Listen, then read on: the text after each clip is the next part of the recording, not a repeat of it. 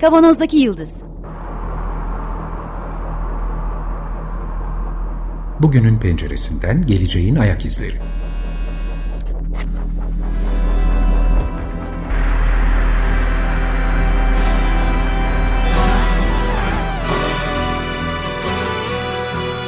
Hazırlayan ve sunanlar İsmail Başöz, Haluk Levent, Mustafa Yılmazer ve Fethiye Erbil.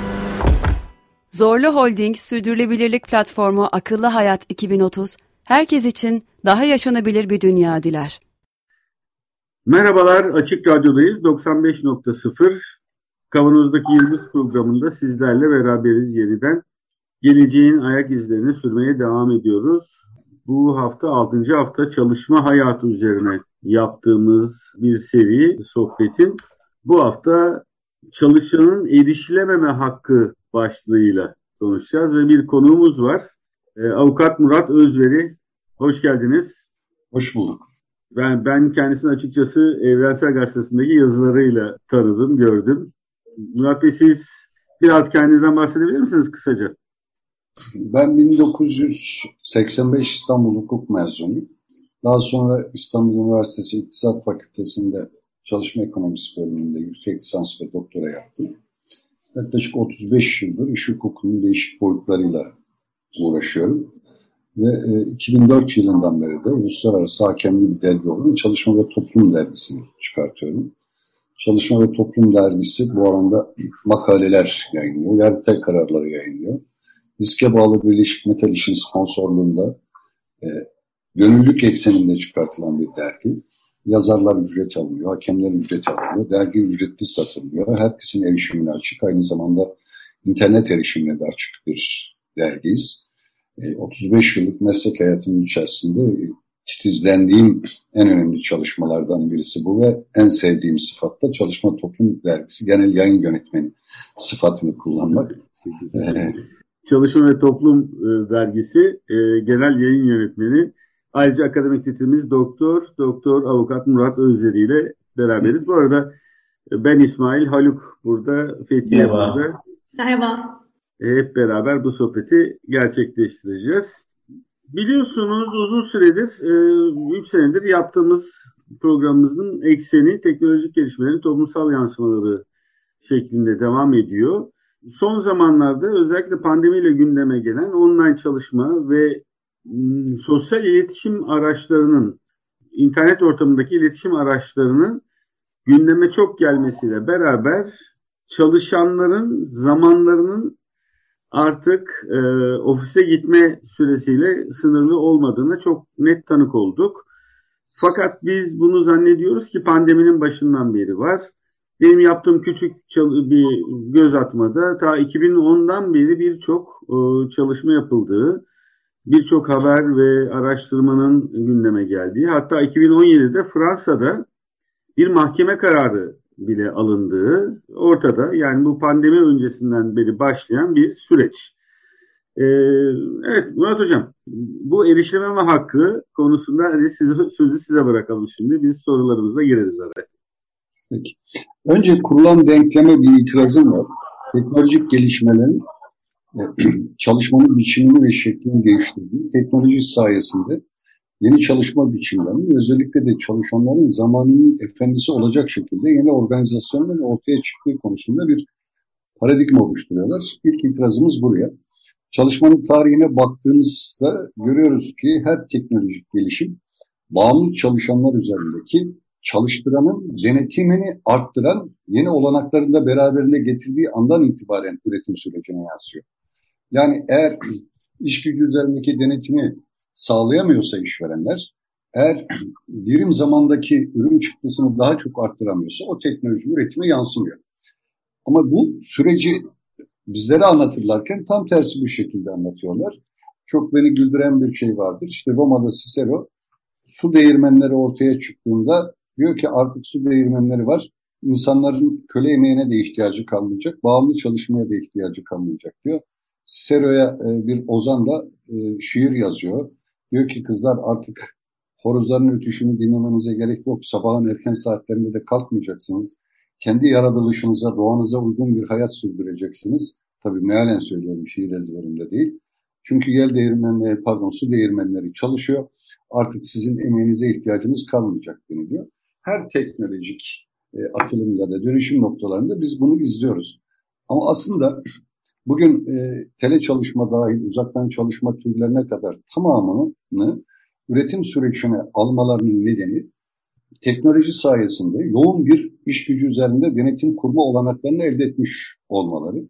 Yine dergiye referans vereceğim. Çalışma Toplumu 71. sayısında e, bir makale var. Çok önemsediğim bir e, makale. E, bu makalede teknolojik değişimler üzerinden iş gücü denetimi Mustafa Alp'in hazırlamış olduğu bir makale. Nasıl sağlandığı söyleniliyor. Taşınabilir cihazlar üzerinden, örneğin işte kolunuza takılan bir bilezikle kolunuzun sağa ya da sola döndürdüğünüzde ne kadar döndürmeniz gerektiğini uyaran, sizi bu aşamada dahi denetleyen, hatta kalp atışlarını, stresinizi ölçerek heyecanlanıp heyecanlanmadığınızı, paniğe kapılıp kapılmadığınızı, zaman kaybı yaratıp yaratmadığınızı kadar takılabilir teknolojilerle, bunlarla denetlemenin olanaklı olduğu bir teknolojik dönüşüm sürecine giriyoruz. Yani burada anahtar şey iş gücü üzerindeki denetimi en ucuz şekilde maksimize edecek, teknolojinin verdiği olanaklardan yararlanan bir iş organizasyonu yaratma amacı ve hedefi. Bu biraz kamufle ediliyor. Birinci itirazımız bu. Yani teknoloji bunu zorunlu kılmadı. Teknoloji iş gücü üzerindeki denetimi olanaklı kıldığı için biz, bugün biz bu e, yeni üretim biçimlerini, yeni iş organizasyonlarını çalışıyoruz, e, tartışıyoruz. Şimdi iş gücü üzerindeki denetim denilince de e, iyi düşünmek lazım. Çünkü bu korkunç bir olay. Gün 24 saat.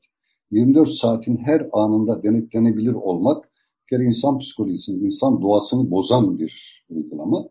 E, ve her yeni teknoloji geldiğinde de o teknolojiye karşı çalışanların bir takım temel kişilik haklarını korumaya dönük bir refleksleri oluyor ister istemez. Bir süre o teknolojinin olumsuzlukları kavranana kadar zaman geçiyor ama o zaman geçtikten sonra yeni meslek hastalıkları, yeni sorunlar ortaya çıkınca da çalışanlar kendilerini korumaya dönük, tabii ki sistem içi konuşuyorum, kapitalist bir sistemde bir takım korunma tedbirlerine gereksinim duyuyorlar. Şimdi olayı iş hukuku alanına getirirsek erişilmeme hakkının hukuki dayanakları açısından iş hukukunu da ikiye ayırarak yaklaşmamız gerekiyor. Bir bireysel iş hukukumuz var. Bu koruma hukuku. Bireysel iş hukuku mesela 4857 sayılı iş yasası, basın iş yasası, deniz iş yasası ya da benzeri e, iş yasaları bunlar koruma hukukunu getirir ve en alt asgari sınırları belirler. Bir de yine iş hukuku torbasının içerisinde yer alan toplu iş hukuku vardır. Toplu iş hukukunda da siz korumanın ötesine çıkmaya çalışırsınız. Yani sendika, toplu sözleşme, grev haklarınızı kullanarak, toplu pazarlığı araçsallaştırarak işçilerin var olan durumunu iyileştirmeye dönük işverenle güçlerinizin teorik bazda eşitlendiği bir ortamda pazarlık yaparsınız. Bu ayrımı yapmamın nedeni şu, bu ayrımı yapmaksızın iş hukukunun tamamını teknolojiye, rekabete, küre, özellikle de küresel rekabete uyum adı altında korumadan uzaklaştırmaya yönelik 40 yıllık bir baskının altındayız ve bu baskıyı meşrulaştıran en önemli şey de teknolojinin dayattığı değişim gereksinimine yanıt verme olarak açıklanıyor. Dolayısıyla eğer biz bireysel iş hukuku alanında bu tartışmayı kabullendiğimiz andan itibaren asgari korumadan uzaklaşmış oluruz ki bu asgari koruma şudur. İşçi ya da çalışanlar her bir vatandaş gibi bir takım kişilik haklarına sahiptirler ve bu kişilik haklarının çalışma ortamında korunması, bu kişilik haklarının zarar gelmeyecek bir iş ortamı yaratmak devletin anayasal yükümlülükleri altında ya da anayasa mahkemesinin terminolojisiyle söyleyecek olursak devlet burada bir şey yapmamanın ötesinde yani negatif edim yükümlülüğünün ötesinde pozitif bir edim yükümlülüğü içerisinde.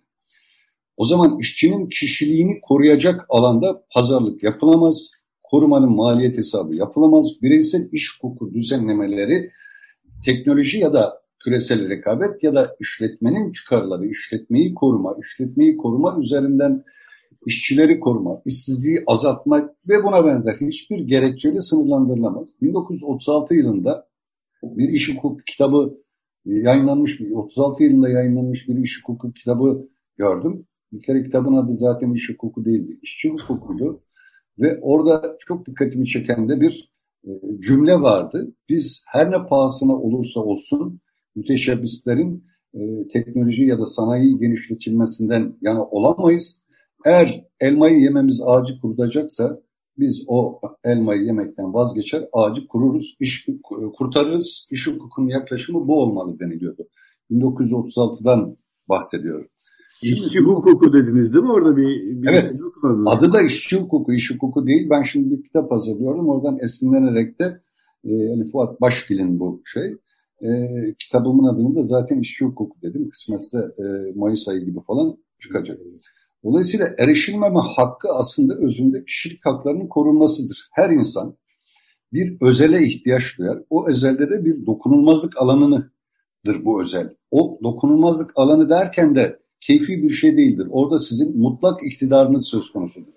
O alanda o alana siz istemediğiniz sürece hiç kimsenin girmemesi gerekir. Bu 24 saatlik somut konuşacaksak zaman dilimi içerisinde işte iş yasasının nispi emredici hükümleri çerçevesi çizilmiş olan çalışma süreleriyle karşımıza çıkar. Ertesi gün yeniden çalışabilme yetenek ve becerilerini kazanmak için organize edilmiş bir dinlenme e, aklınıza geldiği zaman işte o zaman durmak lazım. Biz 8 saatimizi ya da 7,5 saatimizi değil 24 saatimizi o zaman işverenlere satıyoruz anlamı çıkar.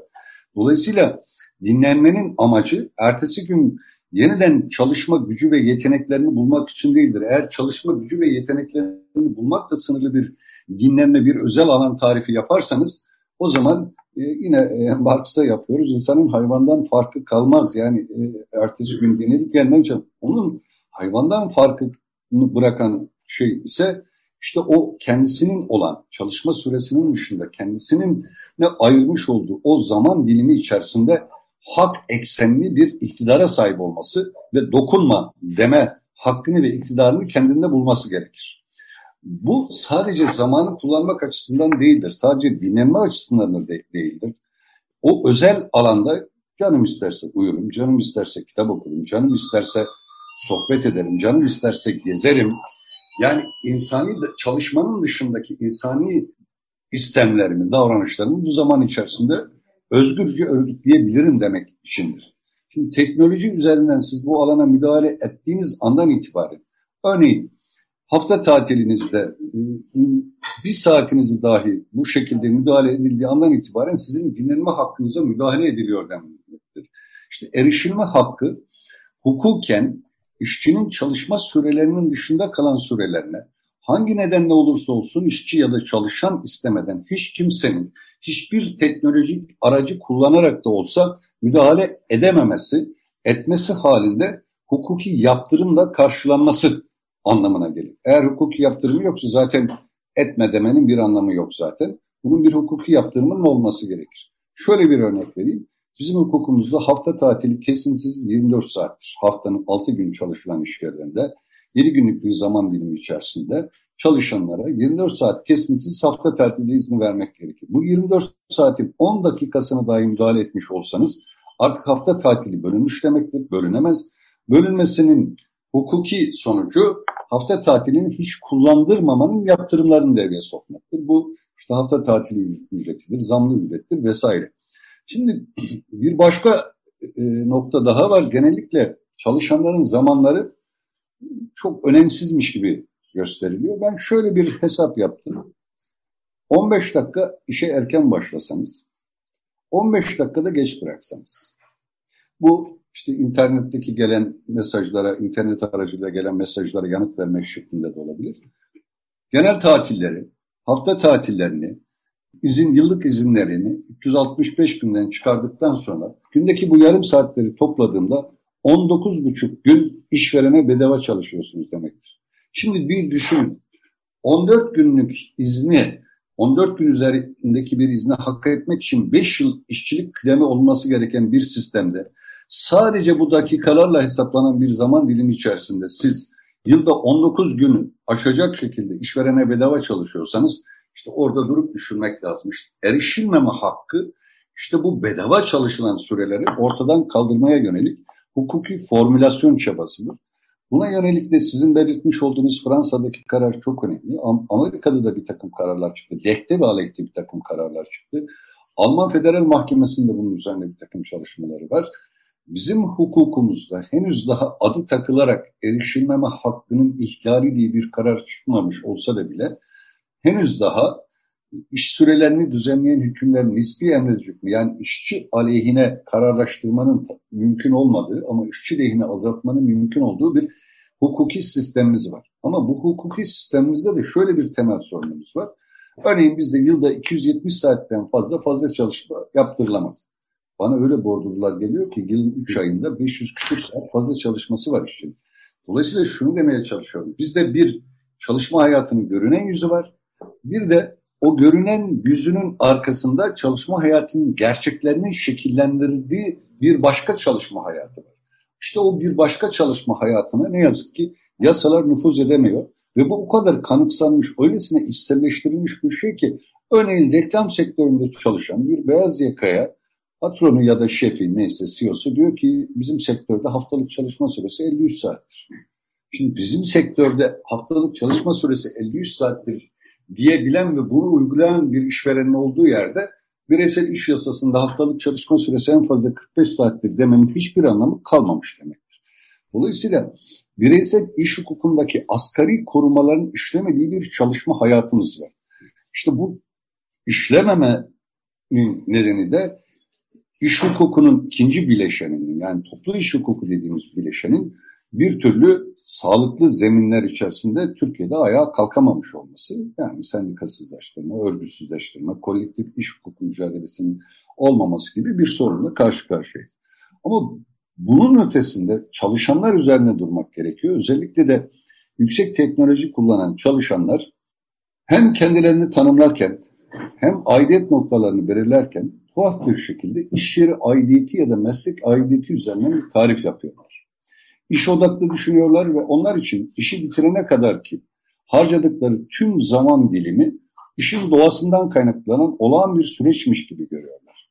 Hatta bu süreçte ne kadar verimli olurlarsa o kadar da kendilerini vazgeçilmez kılacakları yanılgısının içerisine düşüyorlar. Geçen gün e, bir işçi, ismini vermeyeceğim çünkü halen çalışıyor bu alanda, Dijital Sendika diye bir platform kurdu.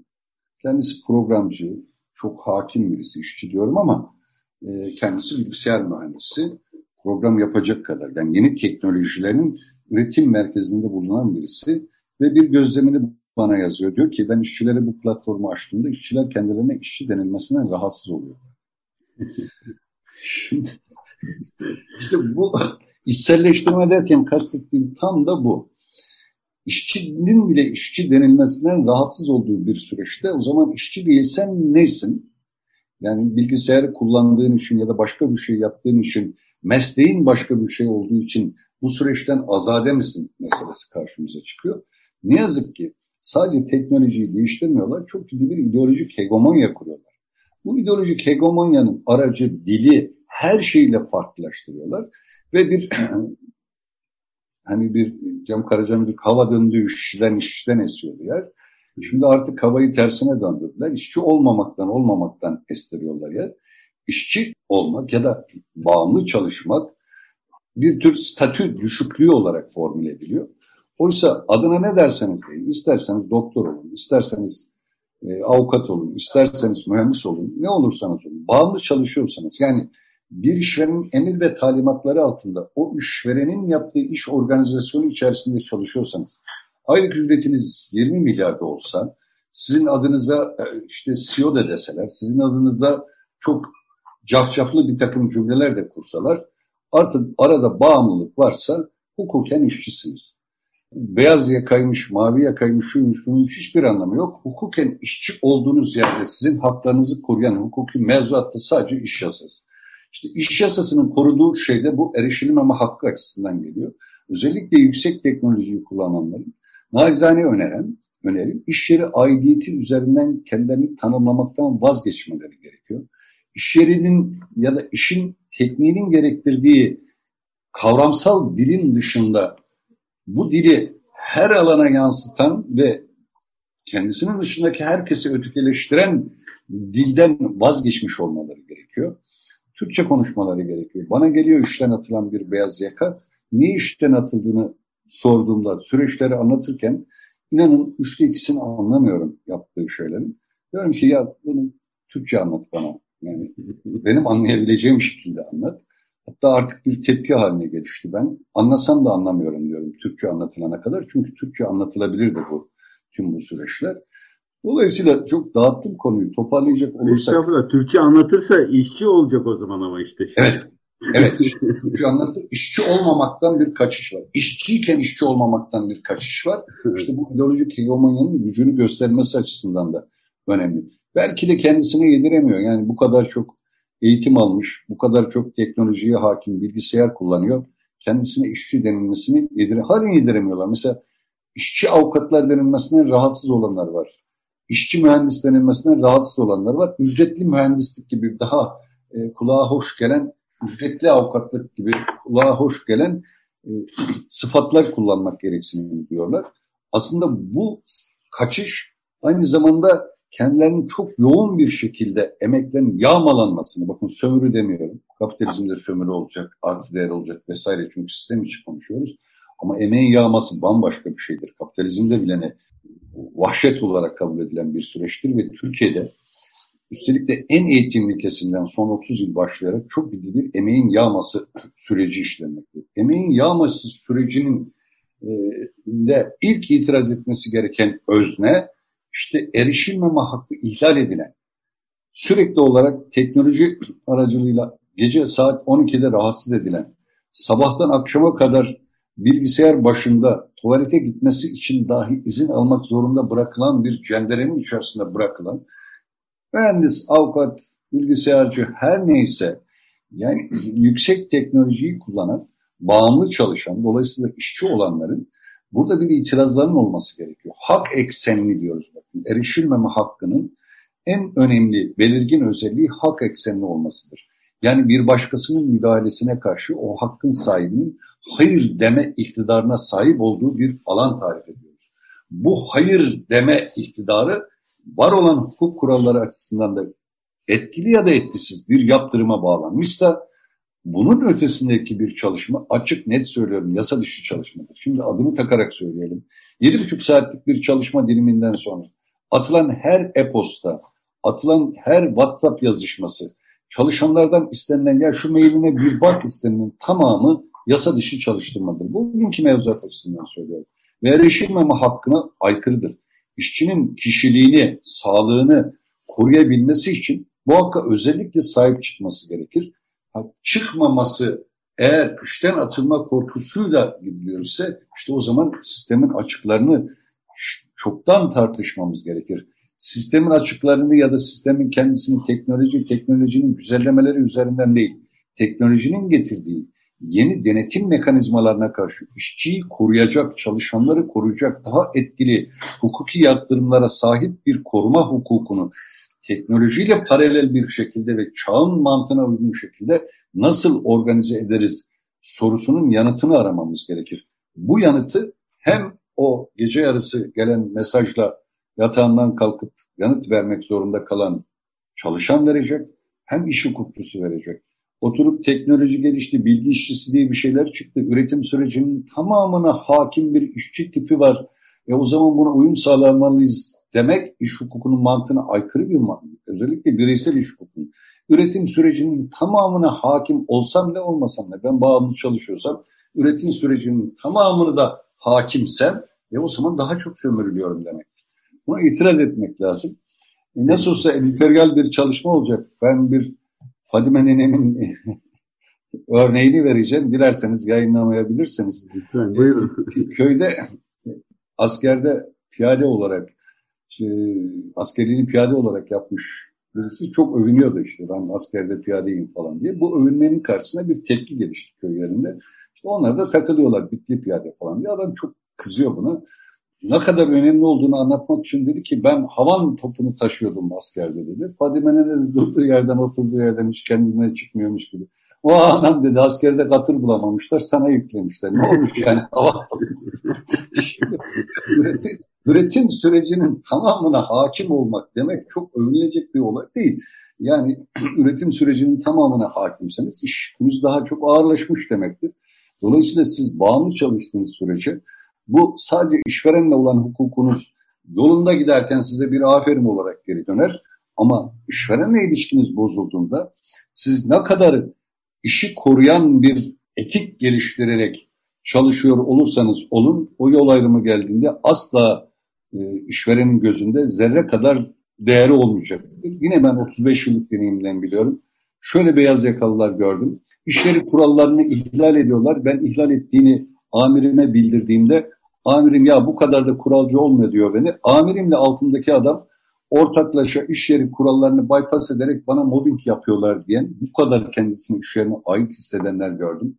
Gece saat 12'de çocuğum 40 ateşteyken ben tır yüklemek için evimden gittim diyen beyaz yakalar gördüm. Balayını kestim de geldim iş aksamasın diyenler gördüm ve bunların hepsinin iş sözleşmesi sona erdirildiğinde işten atıldım demedikleri ortak noktaydı. İhanete uğradık diyorlardı.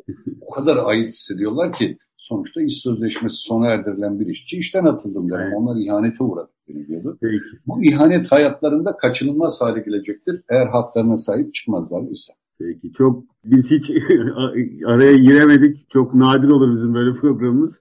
Peki çok akıcı bir sohbet oldu bugün. Çalışma hayatının özellikle erişilebilme, e, erişilememe hakkı üzerinden avukat Murat Özyer ile konuştuk. Çalışma ve Toplum Dergisi Genel Yayın Yönetmeni aynı zamanda. Bizlerle beraberdi. Çok teşekkür ediyoruz öncelikle. Fakat bu sohbet bu hafta bitmeyecek. Önümüzdeki haftada devam edeceğiz. Özellikle yeni imkanların, yeni teknolojik imkanların yarattığı iş çalışma biçimleriyle kuracağımız ilişki konusunda e, sohbetimize yine önümüzdeki hafta devam edeceğiz. Bu haftalık bu kadar.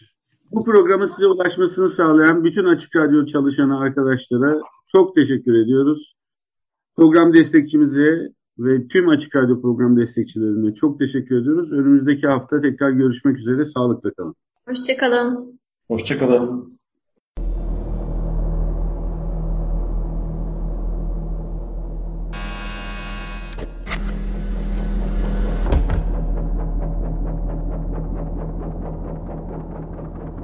Kavanozdaki Yıldız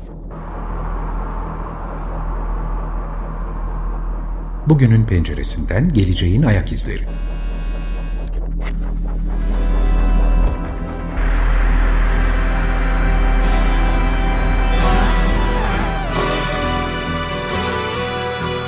Hazırlayan ve sunanlar İsmail Başöz, Haluk Levent, Mustafa Yılmazer ve Fethiye Erbil.